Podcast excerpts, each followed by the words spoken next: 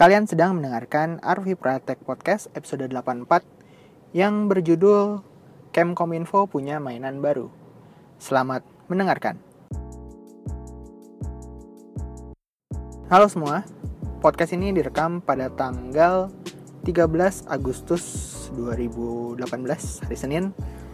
Weekend ini eh weekend ini. Weekend kemarin kalian ngapain aja? Uh, waktu weekend kemarin sih gue cukup belibet ya. Apalagi banyak event yang terjadi dalam satu waktu. Contohnya pas waktu hari Kamisnya uh, pas waktu hari Kamis kemarin ada live streaming Galaxy Unpack yang ngasih lihat Galaxy Note 9 terus besoknya gue dapat kesempatan buat hands on. Videonya bisa kalian cek di youtube.com slash pratama atau uh, cek di kolom deskripsi di bawah Note 9 ini cukup menarik. Uh, jadi menurut gue sih ya, menurut gue device-nya sih menurut gue biasa aja. Uh, ya cuman peningkatan baterai, peningkatan storage, peningkatan performa, peningkatan kamera ya standar lah. Uh, umumnya kan rata-rata uh, apa yang beda dari generasi sebelumnya dan generasi berikutnya kan cuman itu itu biasanya sih. Tapi yang menurut gue menarik adalah si S Pen-nya. Kenapa? Jadi uh, dulu tuh atau gue pribadi ya uh, kenapa gue mungkin nggak melirik Note 9 se apa walaupun eh bukan walaupun uh, apa ya gue tahu sih sebenarnya gue nggak mampu beli gitu. Cuman kenapa gue nggak melirik Note 9 adalah karena gue mikir kalau si S Pen itu cukup membazir karena gue mungkin jarang coret-coret di HP dan segala macem. Gue lebih uh, apa namanya coret-coret di buku tulis atau segala macem. Gue nggak nggak kepikiran untuk menggunakan S Pen-nya dengan baik gitu dengan efektif gitu seperti itu.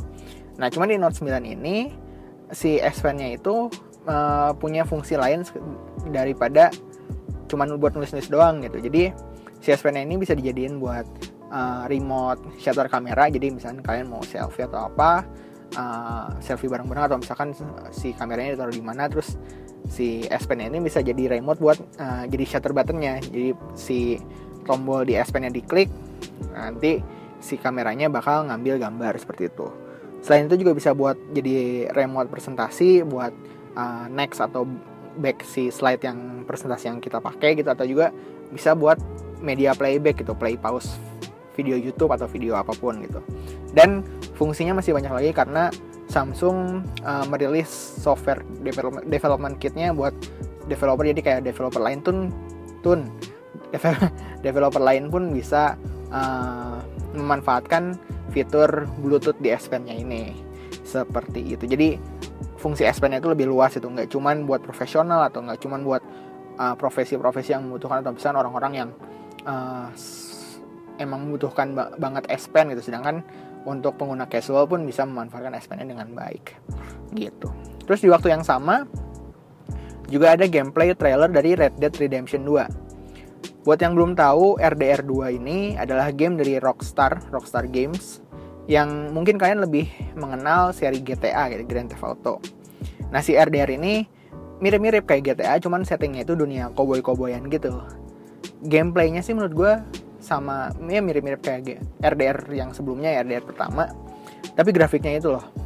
Gue sih berdoa aja saat rilis nanti tuh nggak nggak terjadi apa penurunan kualitas itu dan mungkin sih enggak sih soalnya uh, eh, GTA sendiri sih baik itu gameplay terus apa yang sudah disajikan dalam bentuk game yang sudah bisa dimainin juga nggak beda-beda banget gitu si kualitas grafisnya gitu.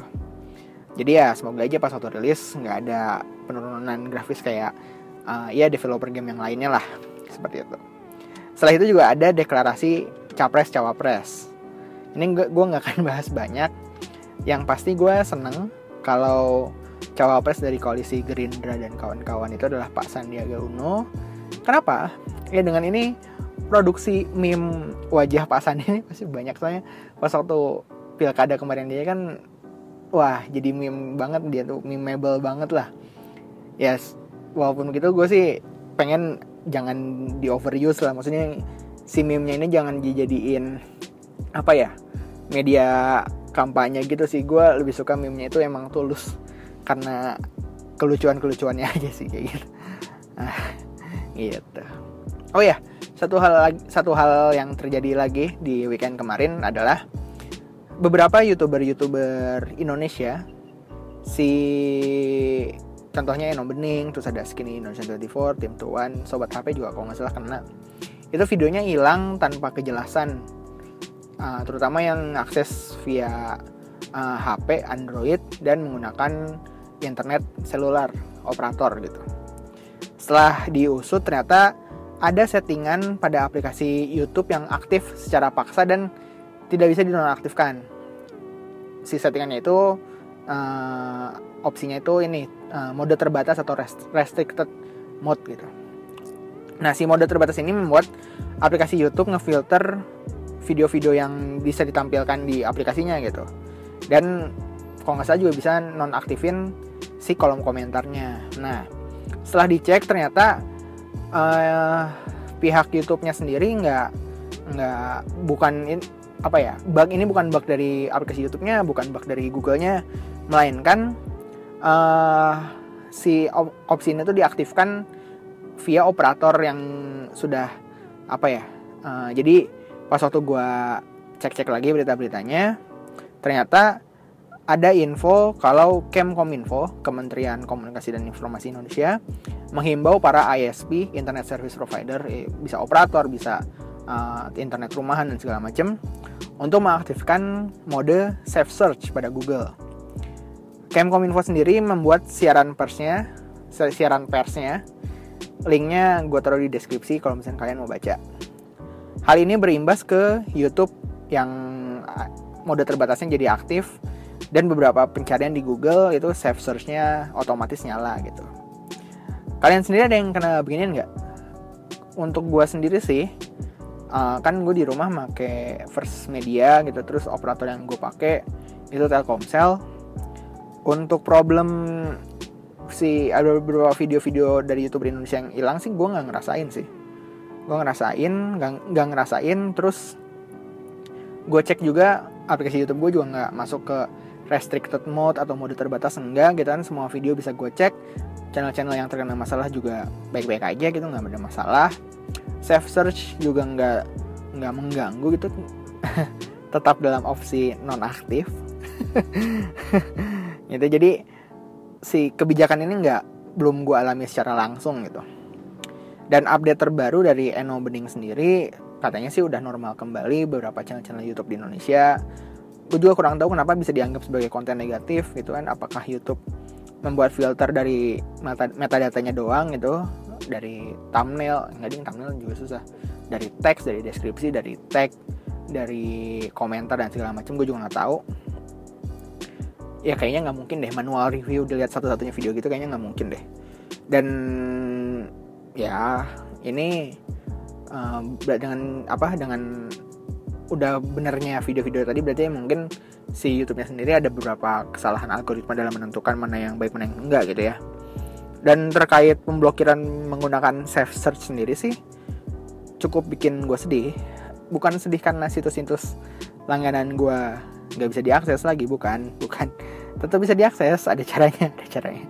Nah, tapi seingat gue program internet positif ini kan sebenarnya udah jalan lama gitu ya. Bahkan di awal 2018 itu Kemkominfo apa kayak beli alat beli mesinnya lah. Mungkin kalian bisa search ya di Google mesin internet positif yang harganya apa total costnya itu total pengeluarannya itu bisa sampai 200 juta rupiah gitu. Uh, untuk ya menyebarkan pesan internet positif dan menghindari pengguna internet di Indonesia untuk mengakses internet negatif gitu. Walaupun mungkin ada beberapa trik seperti ganti DNS atau menggunakan VPN. Tapi ya sebenarnya yang mesin tadi tuh menurut gue sih cukup efektif. Tapi pas waktu ternyata si Menko apa Kemkominfo itu uh, memperluas lagi dengan Google Google Safe Search gitu. Gue kayak rada sedih gitu maksudnya kayak kayak ah ternyata uh, dengan tanpa harus mengeluarkan duit 200 juta rupiah tuh bisa bisa menghalangi orang-orang untuk membuka situs-situs bokep. Karena uh, ya rata-rata menurut gue ya orang-orang tuh dengan mudah bisa cari situs bokep karena mereka bisa mereka tahu keywordnya apa terus cari di uh, apa namanya di search engine kayak Google gitu terus dapat websitenya. Sedangkan sekarang um, apa save searchnya aktif lu cari misalnya cari apa? Cari uh, cerita dewasa atau 17 plus gitu atau dewasa XXX gitu biasanya sih nggak nggak muncul gitu. Jadi kayak kayak uh, 200 juta yang tadi tuh bisa sebenarnya bisa dialihkan untuk untuk pro program lain gitu. Karena kalau misalkan ini ternyata efektif ya dan menurut gue sih cukup efektif bagi yang kena. Mungkin ISP gue belum belum bekerja dengan baik atau mungkin karena gue udah ngeganti DNS manual jadi kayak nggak nggak apa internet gue tetap baik-baik saja dan bisa membuka situs yang uh, situs perlendiran-perlendiran itu. uh, ya sebenarnya untuk uh, terkait pemerintah yang oh ini pemerintah menentukan moral dan segala macam pemerintah uh, apa menentuk menentukan moral baik uh, didikte oleh pemerintah dan segala macam. Gue sendiri sih udah angkat tangan sih terkait. Maksudnya kayak ya selama yang memang yang diblokir adalah yang memang sumber-sumber besarnya gitu. Maksudnya kayak kalau misalkan yang diblokir itu adalah kayak Tumblr gitu sih gue masih masih masih apa mempertanyakan gitu. Misalnya kayak Reddit gitu segala macam. Tapi kalau misalnya emang pure situs bokep sih gue sih ya udah emang ya udahlah uh, apa namanya? Ya mau gimana lagi karena uh, apa ya? Yang mereka lakukan tuh nggak ngaruh juga gitu buat gue gitu. Kalau misalkan apa namanya? Sebagai sebagai apa? Aktif dalam situs-situs seperti itu ya yang mereka lakukan sebenarnya nggak ngaruh ke gue jadi gue nggak nggak mempermasalahkan nggak protes oh ini pemerintah nih uh, apa mendikte rakyatnya untuk mana yang baik mana yang buruk. Dan situ gue sih bodo amat sih. Gitu. Tapi kalau misalkan kayak Reddit atau Tumblr diblokir hanya karena adanya konten sih gue sih nggak apa gue sih masih masih mempertanyakan itu. Cuman kalau misalnya yang yang apa uh, kerja mereka untuk untuk memblokir situs-situs bokep sih gue sih oke okay, ya gue sih nggak bodoh amat lah. Kenapa? Karena uh, yang mereka lakukan ini efek domino dari UU anti porno asli dan anti pornografi gitu. Jadi uh, lu nggak bisa pro, lu protesnya tuh salah sasaran gitu loh kalau misalkan lu nggak suka pemerintah uh, memblokir ina ini ina itu itu jangan memblokir jangan jangan protes ke si Kemkominfo nya tapi uh, protes untuk membuat revisi di UU anti pornografi dan anti porno aksi gitu. Karena itu rootsnya gitu itu akarnya kalau misal ya si apa namanya program-program yang untuk program kerja program kerja yang memblokir memblokir tadi itu itu apa turunan dari si UU tersebut gitu jadi kalau misalkan lu protes ya silahkan protes ke UU-nya gitu dari situ makanya gue kayak ya udahlah bodo amat lah terkait apa moral bangsa dan segala macam itu gue sih bodo amat itu kalau misalnya dari kalian sendiri gimana? Apakah safe search ini efektif dalam menghalangi kalian untuk membuka situs enak-enak gitu? Atau misalnya tetap aja bisa dibuka dengan trik tertentu gitu? Gue pengen tahu jawaban kalian. Uh, mention gue di Twitter @arvipra atau ya biar kekinian lah screenshot kalian lagi dengerin podcast ini terus uh, taruh jawabannya dan mention gue di Arvipra Tech Podcast di Instagram. Oke, terima kasih sudah mendengarkan. Maaf jika ada salah kata. Ketemu lagi minggu depan di Spotify, SoundCloud, Apple Podcast, atau podcast player lainnya. Arfi undur diri dan dadah.